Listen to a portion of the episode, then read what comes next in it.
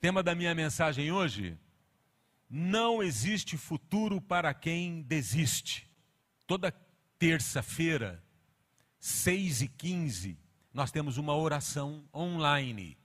Uma pessoa sempre presente é o irmão Fábio Seminotti. E, e o Fábio, ele compartilhou duas frases comigo. Estávamos só eu e ele nessa reunião, né? Só eu e ele, e é sempre uma oportunidade quando fica só eu e o Fábio, a gente fica conversando sobre as lutas e os desafios, né? E eu comecei a perguntar para ele das lutas que ele estava enfrentando, né? Dos desafios, e ele falou, ele usou duas frases que me chamaram muita atenção. Uma é o tema do meu da minha mensagem, né? Eu perguntei como é que estão as coisas, Fábio? E a luta está difícil? Ele falou, pastor, não existe futuro para quem desiste, pastor. Eu não vou desistir. Eu vou continuar lutando. E aí a conversa continuou rolando. Ele falou outra frase que eu falei: Que bênção, viu? Eu estou sendo ministrado aqui, não estou sendo edificado. Ele falou: Pastor, Deus sempre aproveita o nosso sofrimento para produzir algo novo. Eu falei: É amém, irmão. É isso mesmo. Deus aproveita o sofrimento para produzir algo novo. E eu fiquei com essas duas frases aquela semana toda. E aí eu falei, vou buscar de Deus uma palavra para que eu possa compartilhar com o povo de Deus. Talvez o Senhor esteja querendo dizer para algumas pessoas aqui hoje que elas não podem desistir. Né? Ou talvez alguém que está nos assistindo. Todos nós, preguei há alguns domingos, todos nós vivemos debaixo de algum tipo de pressão. Né? As pressões deste mundo as pressões que a gente sofre muitas vezes se tornam gatilhos para a liberação de algo novo em nossas vidas. Né? Gatilhos que liberam algo novo. Né? Gatilhos que nos permitem é, enfrentar coisas novas. E eu decidi, na mensagem de hoje, é, é, visitar de novo Lucas 22. Se você puder abrir a Bíblia em Lucas 22, verso 39, porque eu senti que talvez o Senhor quisesse nos dizer mais alguma coisa nesse texto que preguei há dois domingos. Né? Eu sinto que o Espírito Santo ainda não esgotou aquilo que ele tem para nos dizer a partir desta passagem bíblica. E eu quero voltar a ela mais uma vez. Lucas 22, verso 39. Como de costume, Jesus foi para o Monte das Oliveiras e os seus discípulos o seguiram. Chegando ao lugar, ele lhes disse: Orem para que vocês não caiam em tentação. Ele se afastou deles a uma pequena distância, ajoelhou-se e começou a orar: Pai, se queres, afasta de mim este cálice. Contudo, não seja feita a minha vontade, mas a tua. Apareceu-lhe então um anjo do céu que o fortalecia. Estando angustiado, ele orou ainda mais intensamente, e o seu suor era como gotas de sangue que caíam no chão. Quando se levantou da oração e voltou aos discípulos, encontrou-os dormindo, dominados pela tristeza. Por que estão dormindo? perguntou-lhes. Levantem-se e orem para que vocês não caiam em tentação. Enquanto ele ainda falava, apareceu uma multidão conduzida por Judas, um dos doze, este se aproximou de Jesus para saudá-lo com um beijo. Judas Iscariotes, você deve se lembrar. Senhor, toma a tua palavra e prospera ela aqui nessa noite. Transforma essa palavra, Senhor, em pão vivo que possa alimentar meus irmãos e que possa edificar nossas vidas. É a minha oração no nome de Jesus. Bem, você que veio domingo retrasado, né, e me acompanhou, você deve se lembrar que esse jardim de oração, esse lugar onde Jesus estava, ele é conhecido como Getsemane. Lucas não fala o nome, mas Mateus, outro evangelista, na mesma passagem, cita o nome, Getsemane. Getsemane quer dizer lagar de azeite. Lagar. Né? Lagar, para quem não conhece, para quem não é da zona rural, para quem não conhece essas coisas mais antigas, lagar é um lugar onde as azeitonas são pisadas para se extrair o óleo. Ou um lugar onde as uvas são lançadas para que as pessoas possam pisar e gerar, produzir o vinho, lagar. Então, lagar é um lugar de espremer. Lagar é, lagar é um lugar onde se coloca ou a azeitona, ou a uva, ou qualquer outra coisa que você tenha que pisar e esmagar para produzir algo. É um processo né, que gera algo. Né? Então, interessante que esse jardim se chamava Getsemane, porque nesse lugar de oração, nesse jardim onde Jesus chega a transpirar gotas de sangue, eu já disse para vocês que tem um nome é, que a medicina dá para esse fenômeno, que é raríssimo, se chama hematidrose, que é uma situação em que é, sangue é, é, é, é se mistura com o nosso suor, por conta de um estado de angústia profunda. Então Jesus está num lugar de profunda angústia da sua alma. E o texto sagrado diz que Jesus transpirava gotas de sangue. E é interessante que esse nome, Getsemane, lagar, expressa de forma precisa esse momento tão difícil que Jesus está vivendo. Algo foi liberado no Getsemane. Você pode dizer amém? Algo foi liberado naquela noite, através da vida de Jesus algo aconteceu. Né? Todo o sofrimento e a agonia de Jesus, naquilo que a gente chama de via dolorosa, né? que é quando ele vai de Jerusalém até o Gólgota, que é o Monte Caveira, onde ele foi crucificado, né? todo esse sofrimento que começa no Getsemane, na sua alma, e depois vai para a Via Dolorosa e termina no Monte Caveira, é um tempo de sofrimento e de agonia na vida de Jesus. E esse tempo de sofrimento e agonia na vida de Jesus tem um propósito, a Bíblia vai nos dizer, tem uma razão. Jesus não era um masoquista que buscava o sofrimento porque tinha prazer nele, não. Jesus era alguém que está enfrentando aquilo por um propósito, está enfrentando aquilo por uma causa. Deus produziu algo naquela noite, naqueles dias, na cruz do Calvário. Deus estava produzindo algo novo a partir da vida do Senhor. Algo nunca visto, algo sem precedentes na história. Difícil até de se compreender para muitos judeus, aceitar o sofrimento de Jesus era algo impensável, porque eles aguardavam o Messias, aquele que viria como Salvador da nação, e eles jamais poderiam imaginar que o Salvador, o Messias, viesse vestido com vestes de servo sofredor. Não cabia na teologia judaica, não cabia no judaísmo um Messias que fosse sofredor. Pois no imaginário deles, na cultura deles, o Messias viria como um general, talvez, que pudesse liderá-los na batalha, um general que pudesse resgatar a glória do reino de Davi ou do reino de Salomão. Eles esperavam, talvez, alguém que se apresentasse como um grande general, mas ele veio como um servo sofredor, e isso causou perplexidade e muita dificuldade para que as pessoas pudessem aceitar aquele que veio como homem e que viveu como homem e que ensinou a amar os seus inimigos, a dar a face para quem te ofende.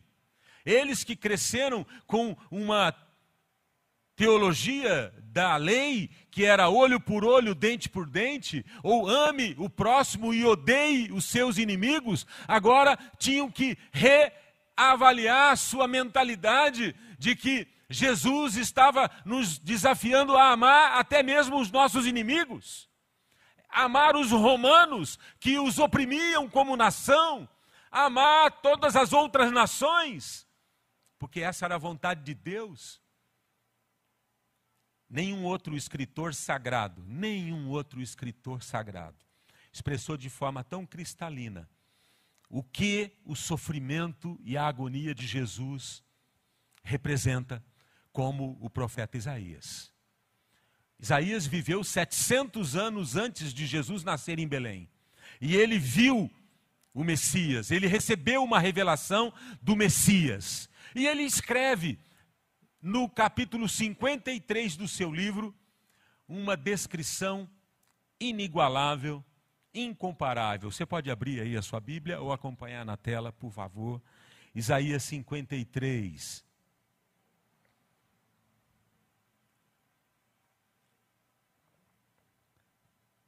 Isaías 53, eu vou ler o verso 1 e 2, porque vale muito a pena. Eu tinha separado verso 2. Isaías está olhando para o futuro, né? E ele diz assim, acerca do Messias, daquele que viria no futuro. Isaías diz assim: Ele cresceu diante dele, diante de Deus, não é? Como um broto tenro e como uma raiz saída de uma terra seca. Ele não tinha qualquer beleza ou majestade que nos atraísse, nada havia em sua aparência para que o desejássemos. Jesus veio como um ser humano comum. Ele veio como um ser humano comum. Não havia nada nele assim que pudesse despertar a, a, a, o interesse dos outros. Ele era uma pessoa comum, igual a todos os seus conterrâneos daqueles dias. O profeta diz: não havia nada em sua aparência para que o desejássemos. No verso 3, Isaías desce um pouquinho o degrau, os degraus. Foi desprezado e rejeitado pelos homens. Um homem de dores e experimentado no sofrimento. Como alguém de quem os homens escondem o rosto, foi desprezado e nós não o tínhamos em estima. No verso 4, Isaías agora começa a declarar a causa e o propósito do sofrimento e da agonia. Certamente ele tomou sobre si as nossas enfermidades e sobre si levou as nossas doenças. Contudo, nós o consideramos castigado por Deus, por Deus atingido e afligido.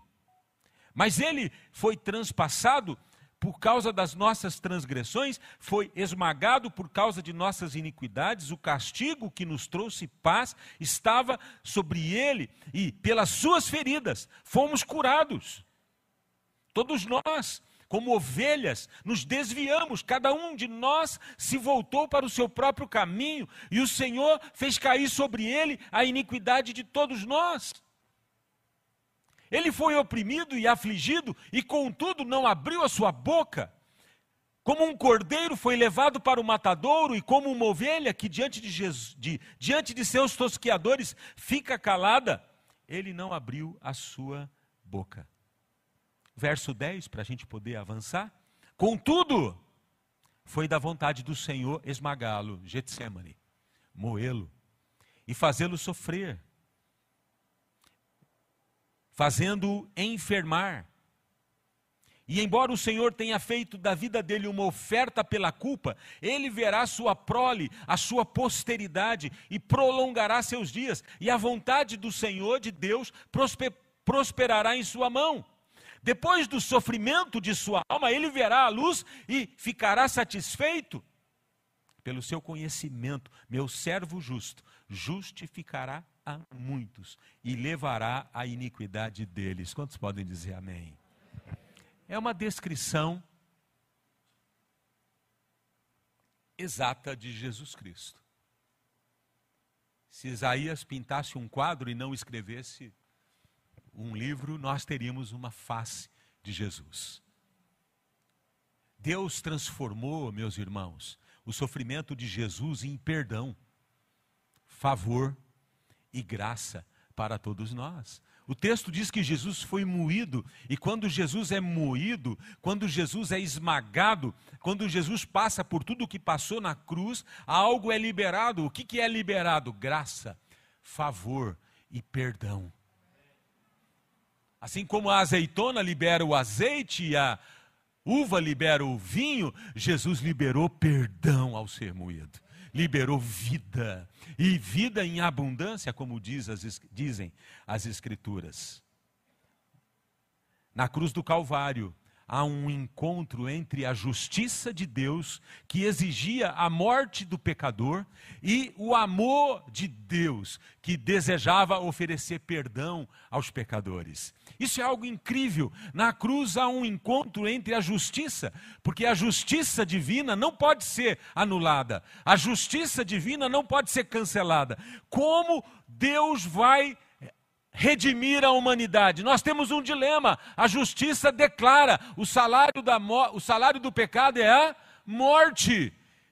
Então a morte é o destino, é o castigo final. Então há um dilema, mas Deus quer oferecer vida. Na cruz do Calvário, a justiça se encontra com o amor. A ira de Deus é lançada sobre a pessoa de Cristo.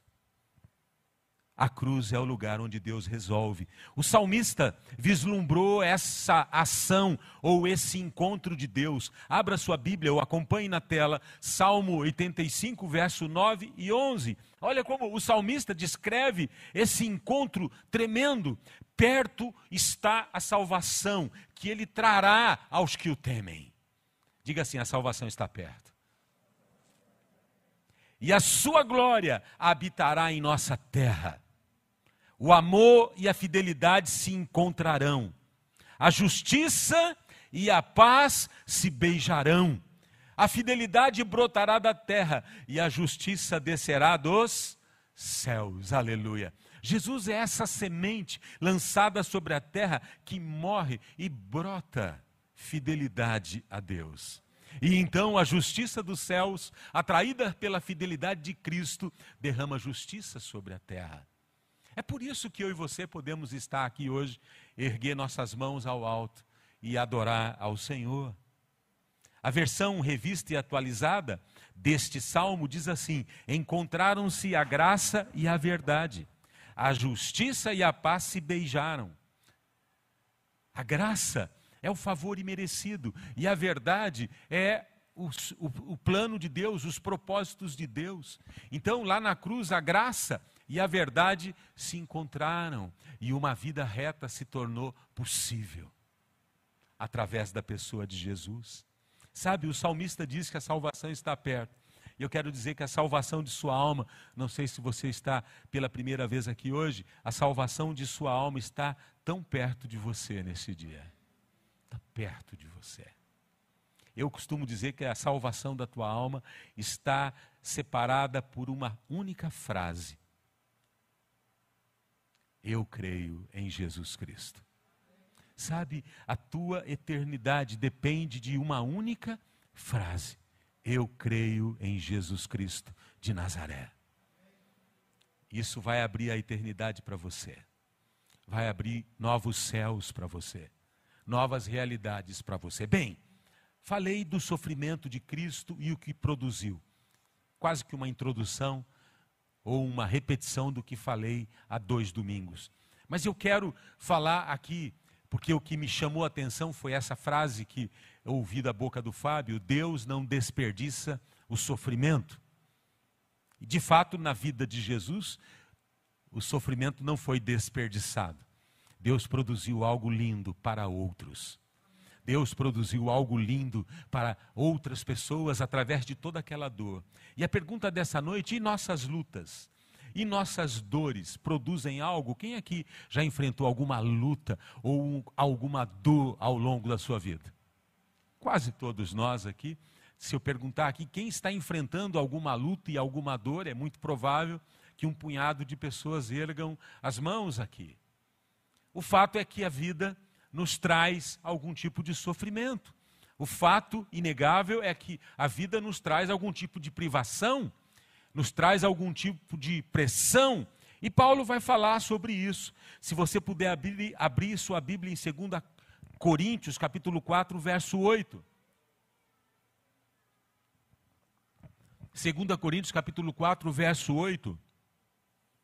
Paulo dá um relato da sua jornada da sua própria vida e que serve para nós todos aqui. Paulo diz assim: o pessoal, o pessoal aí de Coríntios, presta atenção. De todos os lados somos pressionados, mas não desanimados. Ficamos perplexos, mas não desesperados. Somos perseguidos, mas não abandonados. Abatidos, mas não destruídos. Trazemos sempre em nosso corpo o morrer de Jesus, para que a vida de Jesus também seja revelada em nosso corpo. Pois nós que estamos vivos somos sempre entregues à morte por amor a Jesus, para que a sua vida também se manifeste em nosso corpo mortal. De modo que em nós, aí ele fala como apóstolo, né? De modo que em nós, os apóstolos, está atuando a morte, mas em vocês a vida. Está escrito: crie, por isso falei. Com esse mesmo espírito de Jesus, com esse mesmo espírito de fé, nós também cremos. E por isso falamos, porque sabemos que aquele que ressuscitou ao Senhor Jesus dentre os mortos, também nos ressuscitará com Jesus e nos apresentará com vocês. Tudo isto é para o bem de vocês, para que a graça que está alcançando um número cada vez maior de pessoas lá na cidade de Presidente Prudente, faça que transbordem as ações de graças para a glória de Deus. Por isso não desanimamos, embora exteriormente estejamos a desgastar-nos, interiormente estamos sendo renovados dia após dia, pois os nossos sofrimentos leves e momentâneos, olha aí, estão produzindo para nós uma glória eterna, que pesa mais do que todos eles. Assim, fixamos os olhos não naquilo que se vê, mas no que não se vê, pois o que se vê é dessa terra e é transitório, mas o que não se vê é eterno. Aleluia.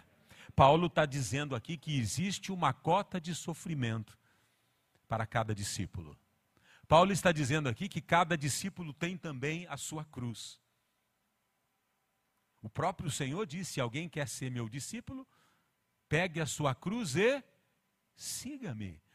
Na vida, existe uma cota de sofrimento para todos nós, uma cota de lutas. Mas a bênção aqui é que se você participa do sofrimento de Cristo, você também participará da ressurreição de Cristo. Da mesma, o mesmo poder que ressuscitou Jesus da sepultura estará agindo na sua própria vida. Enquanto a tua parte no sofrimento é apenas uma cota, porque a maior parte foi paga por Jesus, a tua participação na vitória é plena, total, porque a Bíblia diz que eu e você somos herdeiros de Deus e co-herdeiros de Cristo. Tudo que ele tem é nosso. Toda a riqueza que ele tem é nossa. Sabe, Paulo está dizendo aqui os nossos sofrimentos leves e momentâneos.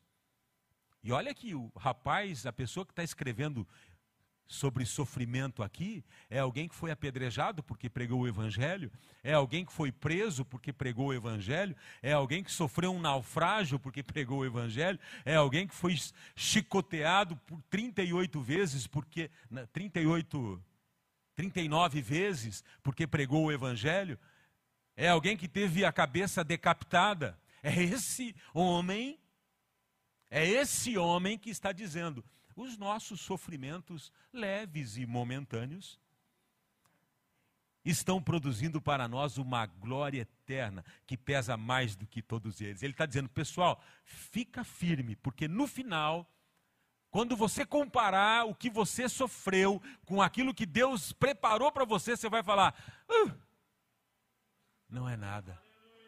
Não é nada você vai declarar: valeu a pena suportar a pressão, valeu a pena resistir ao vento, valeu a pena continuar remando, porque o que Deus preparou é muito maior de qualquer luta ou dor desse tempo. Porque se você fixa os seus olhos naquilo que é transitório, naquilo que se vê, você vai perder o melhor do que Deus tem para você.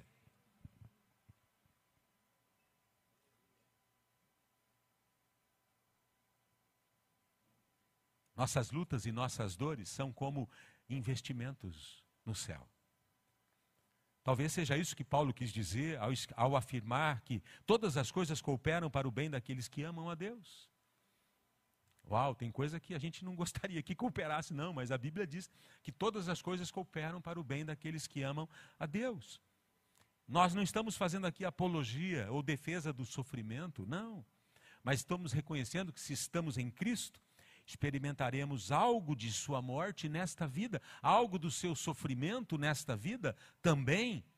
Mas a boa notícia é que, com, as, com toda certeza, experimentaremos tudo da sua ressurreição nesta vida e na eternidade.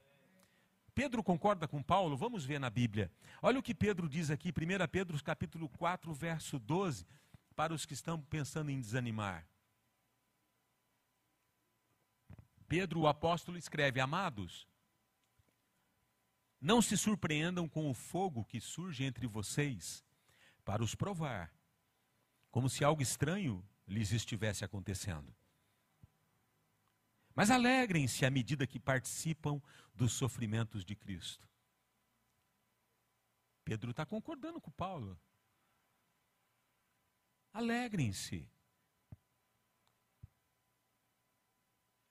Para que também, quando a sua glória for revelada, vocês exultem com grande alegria.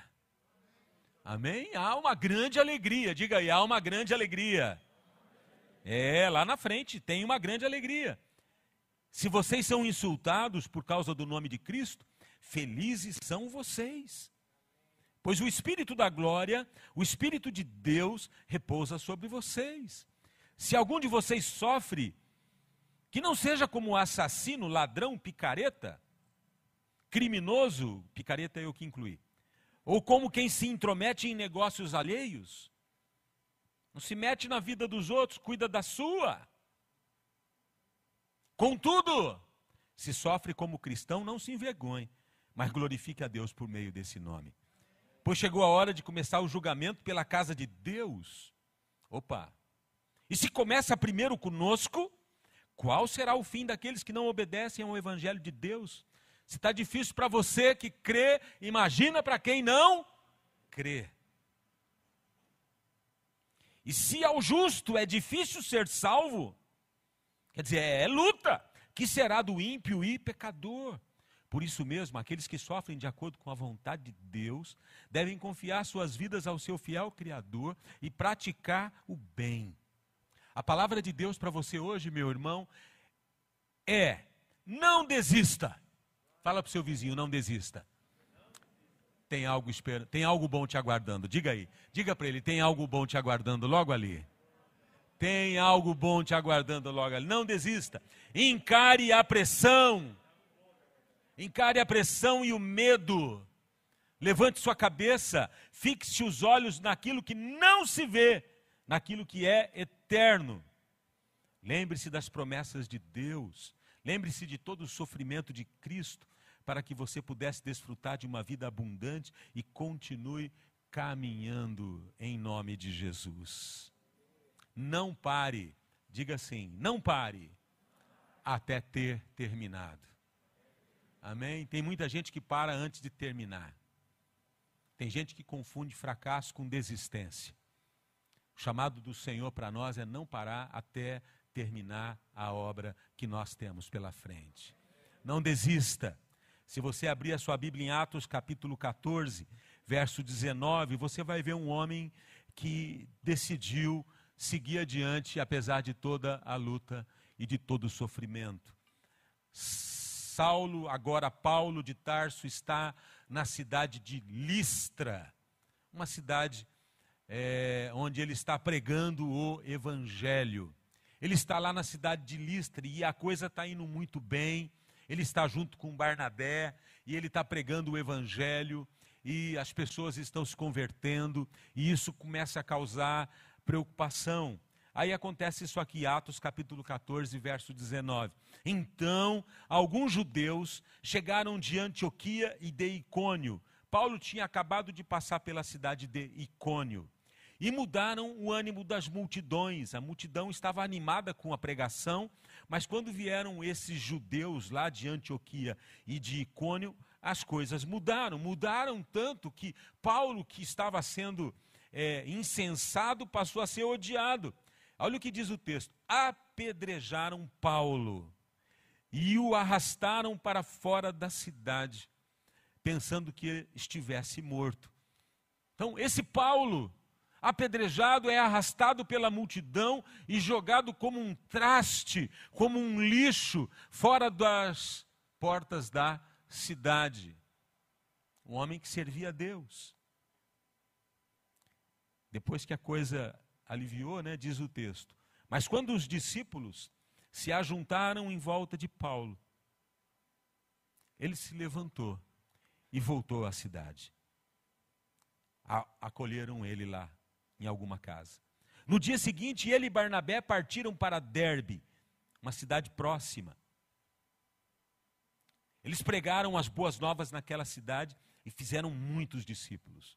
Então voltaram para Listra a cidade onde ele havia sido apedrejado. Voltaram para Icônio e Antioquia, de onde vieram os judeus que o perseguiam, fortalecendo os discípulos e encorajando-os a permanecer na fé, dizendo: é necessário que passemos por muitas tribulações para entrarmos no reino de Deus. Por isso que Paulo pode dizer para nós aqui nessa noite: não pare até ter terminado. Sabe, Paulo está ali no chão apedrejado, é? depois de ter servido toda aquela comunidade, e Paulo está apedrejado, os discípulos se aproximam dele, e ele recobra o ânimo, ele se reanima, e ele se levanta, e eu, eu gosto de imaginar essa cena, né, que Paulo tira o pó das pedras, volta para a cidade e come, e no outro dia sai e continua fazendo aquilo que Deus mandou ele fazer. Ele vai para Derbe e ele prega a palavra em Derbe. E depois ele volta para Listra, ele volta para Icônio, ele volta para Antioquia, porque Paulo não para até terminar a obra de Deus. Sabe, meu irmão, tem algo precioso aqui. Tem um livro que nós estudamos com os homens aqui na igreja, faz uns cinco meses, talvez seis meses. O livro é A Última Flecha, do Irving é, não sei nem pronunciar o nome do rapaz, mas foi muito tremendo, né? e tem uma parte que ele diz assim: podemos passar a ter tanto medo da morte a ponto de nunca vivermos, a ter tanto medo do fracasso a ponto de nunca arriscarmos, a ter tanto medo da dor de nunca descobrirmos o quanto realmente somos fortes. Simplesmente o seu desejo de surfar a onda precisa ser maior que o seu medo de tubarões. Faz sentido isso. Existem coisas na vida que exigem risco. Viver é um risco. Viver é enfrentar desafios. Viver é arriscar-se. É dar passos com fé e ousadia. Mas se eu me resigno ao medo, se eu me fecho em casa com medo, se eu me fecho em casa com os meus traumas e com as minhas dores, se eu tenho medo dos tubarões, jamais eu vou entrar no mar jamais eu vou surfar qualquer onda que seja. E Deus está dizendo para algumas pessoas aqui nessa noite: é tempo de você abandonar o medo, é tempo de você abandonar os traumas, é tempo de você abandonar a paralisia e se lançar na vida com Deus. Arrisque-se. Confie em Deus. Não desista daquilo que você começou. Não desista do seu casamento que pode estar em crise. Continue lutando, porque há um lugar de alegria para você logo ali. Se você continuar lutando por sua casa, se você continuar lutando pelos seus filhos, se você continuar lutando, há promessa de vitória. Muitas vezes o fracasso é apenas o resultado de desistirmos cedo demais. E eu encerro com essa última frase que ouvi do Fábio. Não existe futuro para quem desiste. Você crê que existe um futuro para você? Não desista. Não existe futuro para quem desiste. Pedro poderia ter desistido quando fracassou negando a Cristo naquela noite trágica na casa do sumo sacerdote, quando por três vezes ele disse: Não conheço Jesus. Ele poderia ter desistido. Paulo poderia ter desistido quando foi apedrejado em Listra. Ruth, que perdeu o marido, poderia ter desistido. Mas ela voltou para Israel e recomeçou a sua vida. José poderia ter desistido quando foi lançado pelos irmãos no poço. Moisés poderia ter desistido quando foi rejeitado pelo seu povo. Gideão poderia ter desistido por conta do medo? Se tivessem desistido, teriam perdido a maior oportunidade de suas vidas. E você, meu irmão, minha irmã, e eu? E esta igreja? Vai desistir? Nós vamos parar de lutar? Eu tenho uma palavra para você. Cristãos não desistem, pois isso não faz parte de nosso DNA. Nós não desistimos. A gente vai apanhando, mas vamos. A gente segue em frente. A igreja de Jesus é uma prova viva de que toda perseguição, todo mal não pôde resistir à mensagem do carpinteiro de Nazaré. Aquele carpinteiro que começou humilde, num lugar escondido da terra, num lugar insignificante, numa terra de ninguém. Trabalhou com doze homens que eu e você não escolheríamos para ser para serem nossos discípulos. Homens simples, pescadores e letrados, ele não buscou os poderosos, ele não buscou os políticos, ele não buscou os digital influencer. Ele não buscou nada desse pessoal que está na crista da onda. Ele pegou os quebrados e fez dos quebrados um movimento invencível. Ele inspirou aqueles homens e aquelas mulheres com uma fé que não poderia ser resistida. Jesus não deu para eles um prédio, Jesus não deu para eles dinheiro, Jesus não deu para eles poder econômico nem político, Jesus deu a vida e Jesus deu para eles fé. E com aquela fé, em Jesus, no Nazareno, naquele que ressuscitou, eles avançaram, eles continuaram. O, o, Nero queimou nossos irmãos nos postes de Roma, acusando-os de terem incendiado a cidade. Né? Nossos irmãos foram lançados no Coliseu romano, leões os atacaram, eles foram perseguidos pelos judeus, eles foram perseguidos pelo Império Romano, mas em trezentos e poucos anos o Império Romano tinha sido cristianizado. Em trezentos e poucos anos, um imperador teve um encontro com Jesus e a história mudou para sempre. Eles não tinham nada, mas eles tinham tudo o que precisavam para continuar lutando e prosseguindo. E nós estamos aqui, nós somos a geração que não vai desistir, que vai seguir avançando. Nós não desistimos. Diga aí para você, eu não sou do tipo que desiste. Cristãos têm em seu interior uma bússola que aponta para o destino glorioso reservado para aqueles que confiam em Deus. Paulo diz à igreja Nova Jerusalém do Ana Jacinta. Filipenses capítulo 1, verso 6, na, na, tela, por favor.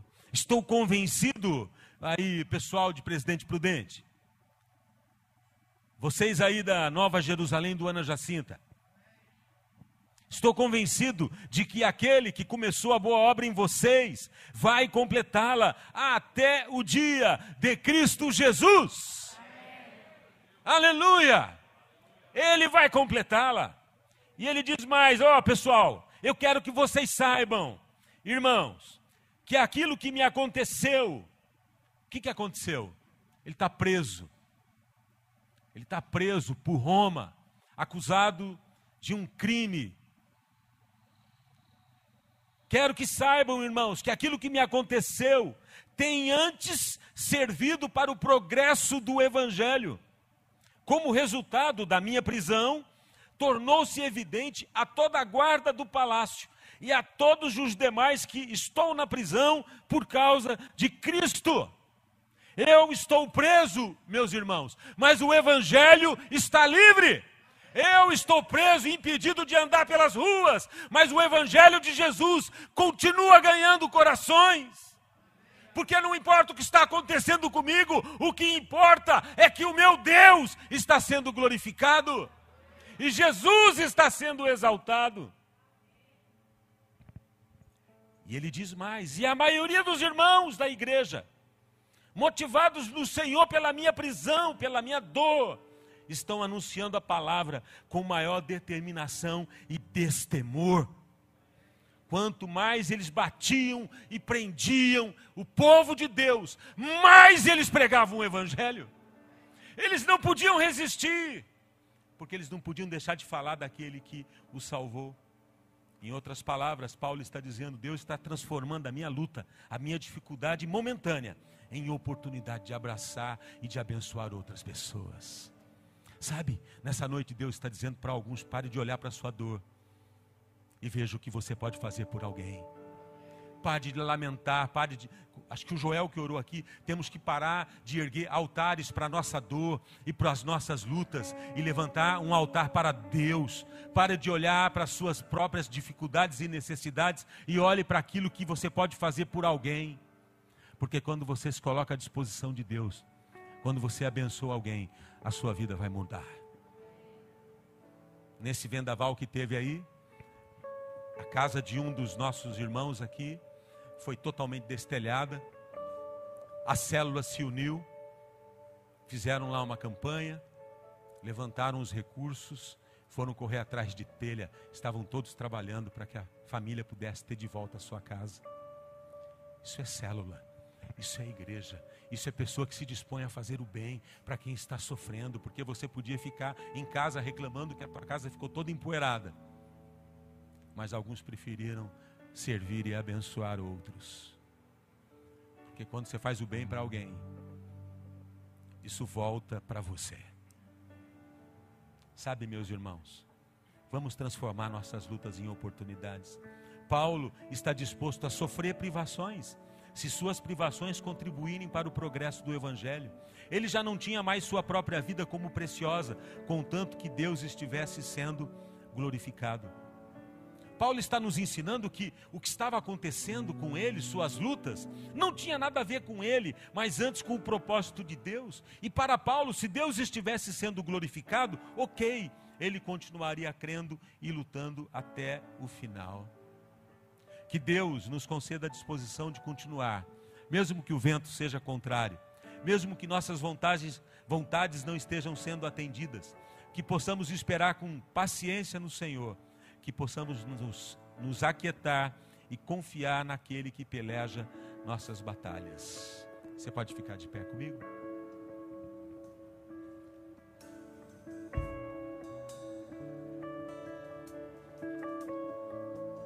Eu encerro com Hebreus capítulo 10, verso 35. Hebreus capítulo 10, verso 35. Olha o que o autor sagrado nos diz aqui. Acho que nós temos esse versículo aí para você poder acompanhar conosco. Por isso, não abram mão da confiança que vocês têm.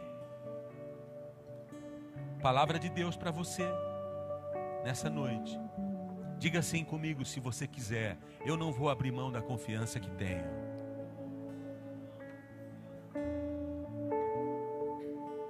Não abram mão da confiança que vocês têm ela será ricamente recompensada. Vocês precisam perseverar. Vocês precisam perseverar. De modo que, quando tiverem feito a vontade de Deus, recebam o que Ele prometeu. Pois em breve, muito em breve, aquele que vem virá, e não demorará, mas o meu justo viverá pela fé. E se retroceder, não me agradarei dele. Nós, porém, diz o autor, não somos dos que retrocedem e são destruídos, mas dos que creem e são salvos. Quantos podem repetir comigo isso? Eu não sou daqueles que retrocedem e são destruídos, mas eu sou do tipo que crê e vai ser salvo. Aleluia. Você pode erguer a mão comigo? Deus eterno, que bênção é ouvir a tua palavra. Deus eterno, nós estamos aqui com as nossas mãos erguidas para o Senhor porque nós confiamos no Senhor. Nós sabemos que nossas leves e momentâneas tribulações são temporárias, elas vão passar. Senhor, que eu e meus irmãos aqui possamos ter a capacidade de olhar para aquilo que é eterno Muitas vezes olhamos para aquilo que é transitório, para aquilo que apenas possamos, podemos ver com os nossos olhos carnais, mas nós queremos olhar para aquilo que é eterno, para aquilo que o Senhor está fazendo e que a gente não está nem se dando conta.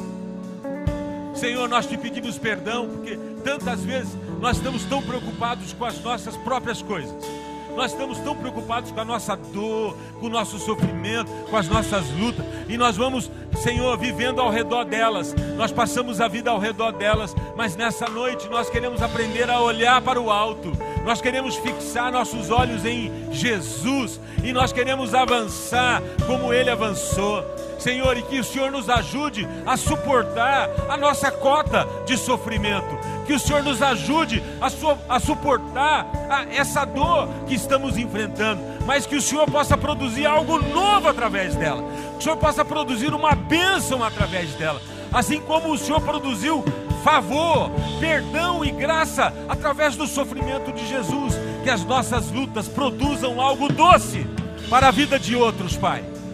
Em nome de Jesus. Em nome de Jesus.